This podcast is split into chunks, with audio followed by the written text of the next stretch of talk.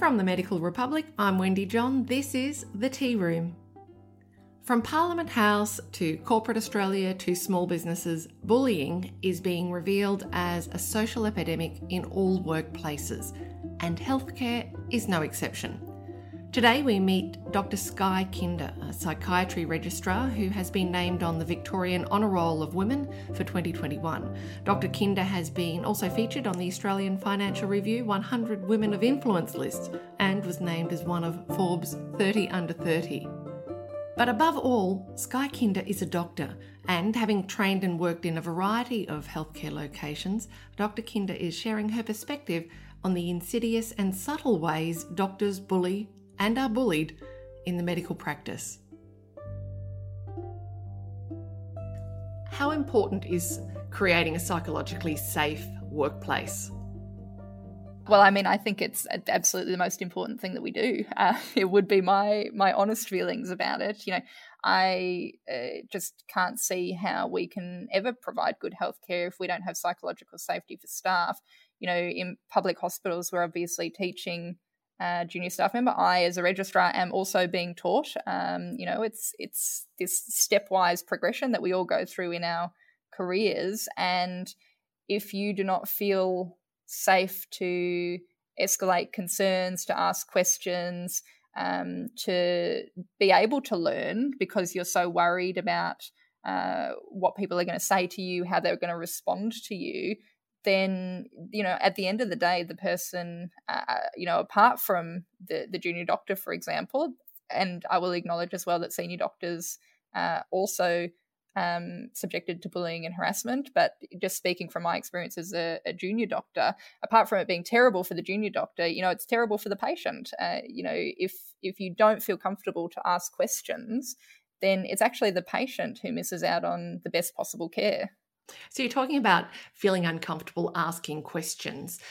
That makes me think that a lot of the experiences that you have heard of or seen or experienced relate to being made to feel inadequate because you don't know the answer. I, think that that would be accurate. Yeah, I, you know, I've certainly um, had the privilege of working at uh, you know a number of uh, services by virtue of rotating uh, through training as we all do and uh, unfortunately as part of some of those experiences there you know have been um, incidences of bullying that i that i've certainly gone through. And i know that that is extremely common. And i suspect actually if you were to get any junior doctor to do this uh, podcast i'm not sure that there would be many who wouldn't you know share that experience unfortunately. And and i suspect all of us would be saying the same thing. And often it is around um, this uh, perceived, um, you know, inadequacy that that you are made to feel about yourself. You know, not being smart enough, good enough, hardworking enough. Um, you know, being concerned about people nitpicking all of the ways that you aren't uh, this perfect doctor. Uh, you know that that the bullies make us feel like we should be, which is of course impossible to be. So, what do you think is going on for the doctors who are acting in this way? I mean, I guess it's hard to speculate, right? Because, um, you know, as human beings, we are all uh, interesting, complex people in our in our own right. You know, I imagine that there are differences for everyone in in what leads them to you know engage in these sorts of behaviours. You, you know, we talk a lot about modelling, though.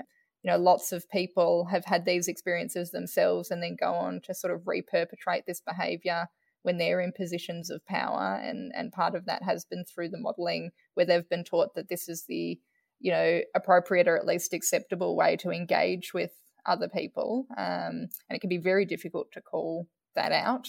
Um, but you know i imagine there's a lot of uh, as you say projection of uh, one's own insecurities uh, around what it means to be a doctor and and um, you know, the sorts of standards that we're all trying to live up to in our own minds, I suppose. Why is this only whispered of in the corridors rather than being looked at front on? Mm. In many ways, we are still a very hierarchical profession, and there are clear power structures that exist within our hospitals, particularly our public hospitals. And, and there are lots of people doing really great work to try and flatten those hierarchies. But all the same, uh, you know, the the power differentials remain, and when you are, for example, junior, and you are attempting to raise concerns about bad behavior in someone that's more senior than you, you know, you are extremely vulnerable in lots of ways. You're you know, you can be at risk of having your training jeopardized, for example, you know, because sometimes the people who are bullying you are quite literally the people who sign off your rotation and say that you get to to pass the term and, and have the time accredited. You know, that's a real problem. How do you navigate that uh, as the most vulnerable person in that situation? And and still, I think in our in our hospitals, we haven't really grappled with with how we empower people in those positions to to navigate those situations. We, we put a lot of the onus on the person who's actually being bullied and, and is the most junior and is the most vulnerable still. So, what needs to be done? That's a great question. And to be honest, I mean, I think the first step is we all just need to look at our own behavior, to be honest. You know, we all actually need to take a step back and hold ourselves accountable for what we do or don't do every day. You know, none of us are perfect. And it's not to say that, um, you know, certainly there are people out there who are engaging in bad behavior who I think arguably we could all say are probably, you know, quote unquote bad people. But, you know, there are lots of people who aren't by any means evil, uh, you know, or, or, or trying to be, um, you know, difficult, um, but, but, but are at the end of the day, they are. Um, and, you know, it's about stepping back and, and actually reflecting on the ways that they're interacting with the world around them, that we're interacting, that I'm interacting, all of us are interacting with the people around us. You know, I, I um, do a lot of work with medical students and the common uh, you know trope that comes up is the the doctors who never bother to learn the medical student's name see the medical student standing awkwardly at the back of the handover room clearly uncomfortable don't know what they're doing and you know the the doctor who never introduces themselves um, and you know the medical students are sort of almost conditioned to say oh well you know it's okay i understand you know the doctors are really busy but as i always say to them you know, how much time does it actually take for somebody to walk up to you and say, Hi, I'm Skye, I'm the reg on the team. Do you know where you're supposed to be today? Do you need me to point you in the direction of, you know, where you're supposed to be going or, you know, introduce you to the reg that you're supposed to be with? It takes, you know, all of about 10, 20 seconds. Um, so it's not really that time consuming. Uh, and it makes a big difference to the people around us you know simple simple gestures like just bothering to introduce yourself to somebody um, makes a makes a big difference to that person's day so you know taking a step back and just looking at all the little things that we do or can do or aren't doing that make a difference i think would be a really good first step so it's interesting that this seems to be really embedded in some sort of a culture that is passed on as young doctors come through the system and then they start to embody that culture.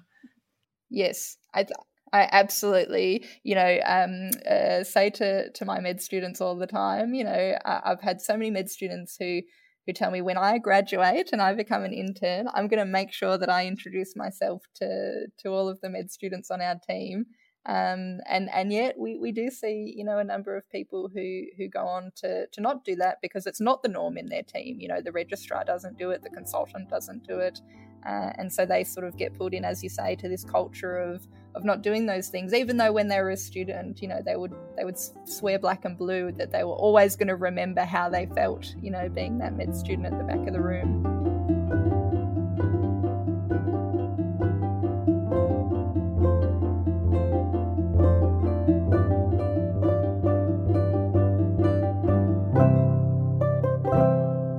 Sounds like the experiences that you are talking about, that you've either observed or other people have spoken to you about at length, relate largely to this notion of uh, bullying and harassment by virtue of powerful position and diminishing the other person by not acknowledging them, but not not looking at them, by making them feel maybe stupid or inadequate for not having the right questions or not knowing the answers. Yes, I, I think that that is a a reasonable summary um, to my mind of of you know the experiences that I've had and and the experiences that I'm aware of um, from you know other junior doctors registrars, medical students, and so forth. It's a um, it's quite an insidious. Um, it is quite an insidious culture that is very easily internalized because it's it's that sort of gaslighting almost where you know initially when some of these things are happening and certainly this was one particular experience where in the early stages of of the bullying that I experienced um, you actually just doubt yourself. You just think well actually maybe you know maybe i'm not as clinically competent as as i need to be and you know maybe maybe this person's right you know and and actually it's just me and i just need to to learn more and to be better uh, and i think that's what makes it so difficult is you just don't realize what's happening until you know you're quite deep into it. It's it's the um the frog in the pot of the boiling water right? You know the frog when you first put it in the water it doesn't realize that it's going to be boiled alive. It's and by the time it realizes that the water around it's boiling it's it's already too late to get out of the pot. Uh, it's that sort of a process and and i think that's what makes it really toxic. Um, because it's it, it really centers itself around this gaslighting of of our own insecurities and our own inadequacies uh, of which we all, I think it would be fair to say, in the medical profession have many, because this, you know, the the ideal of being the perfect doctor, you know, which is un, unachievable, um, you know, is is there in our minds for all of us. We all want to be the best doctor that we can. I don't think anyone comes to work wanting to be an average doctor. We all want to be excellent. What I hear you saying is that these sort of behaviors make someone doubt themselves.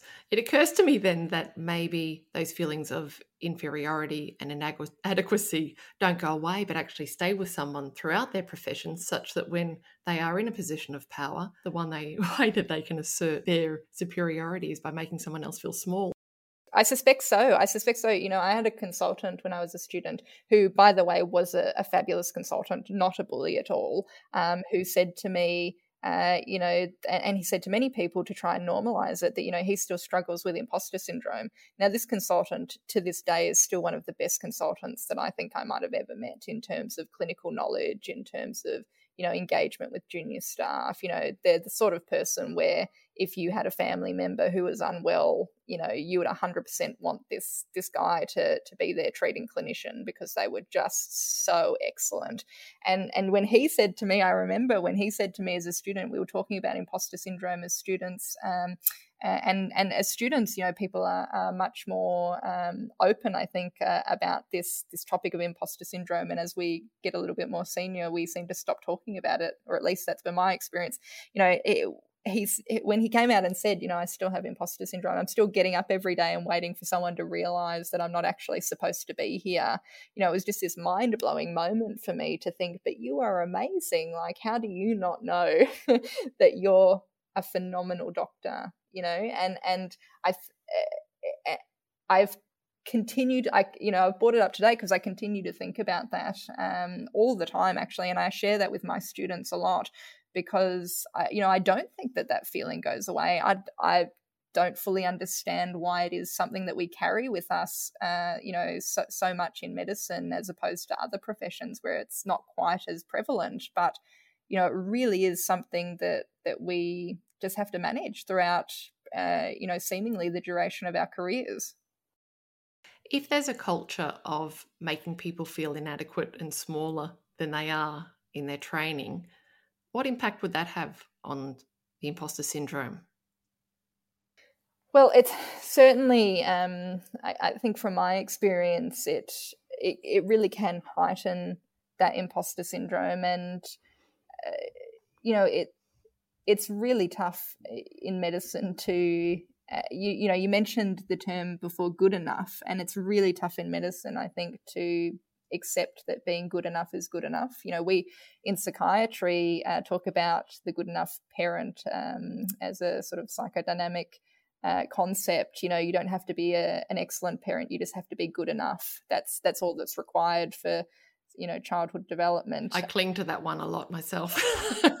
we, we really struggle. We really struggle with that concept. I think when we apply it to ourselves as doctors, you know, being good enough as a doctor. Um, uh, just doesn't feel good enough, and uh, and so you you know, these inadequacies play on this imposter syndrome. And I guess it's all a cycle, right? We're just stuck in this perpetual loop. We're talking about how bullying and harassment in medical profession often happening to younger early career doctors, those people who are in training. It looks a lot like ignoring people, making them feel inadequate by not giving them attention or responding to their questions with uh, sarcasm or not looking, or, you know, making them feel silly in general. And then you've got the imposter mm. syndrome as a baseline within that as well.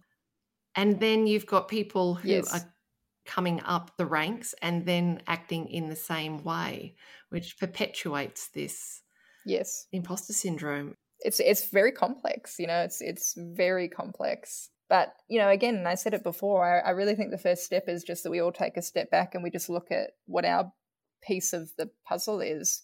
You know, one of the things that I, I really hate when people talk about the system. The system is broken, or the system leads to bullying, or what have you, because you know in in medicine in particular you know we we as the clinicians as the doctors we are the system. The the system is made up of us. There's there's not really a level of external regulation preventing us from being able to make changes if if we want to make changes. Sure you know financial constraints um, you know all of these sorts of things you know we all live in the real world but at the end of the day as doctors we are the system you know we we do actually have a lot of power you know and we've talked about power a few times already but we do actually have a lot of power to to change the way that the quote unquote system functions if we choose to. And it's i think about all of us looking at the power that we do have and and we all have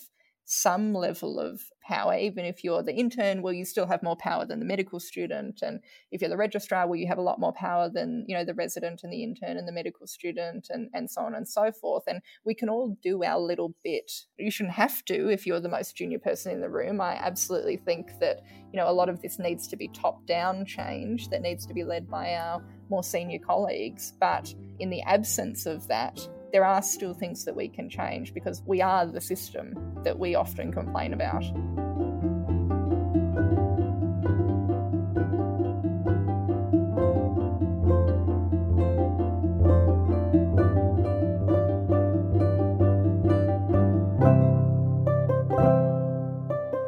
That was Dr. Skye Kinder. You've been listening to The Tea Room. If you've enjoyed this episode, you can search for us on your favourite podcast player and subscribe. Leave us a review if you like. And if you've got any news, tips, or just want to chat, you can email me at wendy at medicalrepublic.com.au.